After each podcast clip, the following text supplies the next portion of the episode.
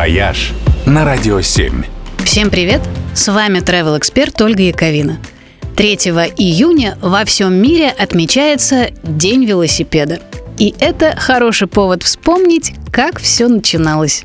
Первый в истории велосипед был самокатом. Сидящий на нем человек должен был отталкиваться ногами и фактически бежать всю дорогу. Придумал эту странную конструкцию немецкий профессор Карл фон Дресс в 1817 году.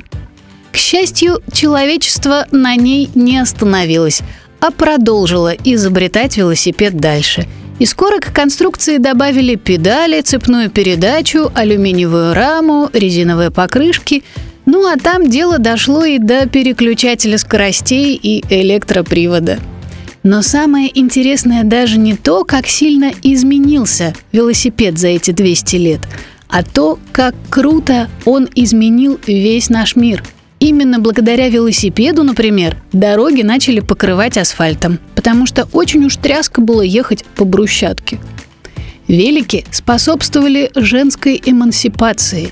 Из-за них дамам разрешили носить брючные костюмы и отменили корсеты – Многие технологии, разработанные для велосипедов, стали технической базой для автомобилей и даже самолетов. А уж как велосипеды повлияли на развитие туризма, Возможностью быстро и бесплатно перемещаться на большие расстояния воспользовались почти сразу.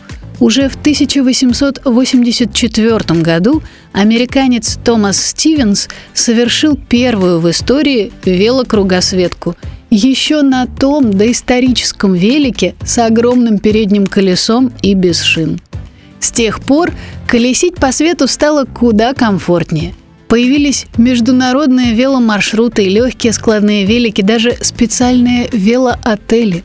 Хемингуэй писал, чтобы изучить страну по-настоящему, ее надо объехать не на автомобиле, а именно на велосипеде. Так что Крутим педали.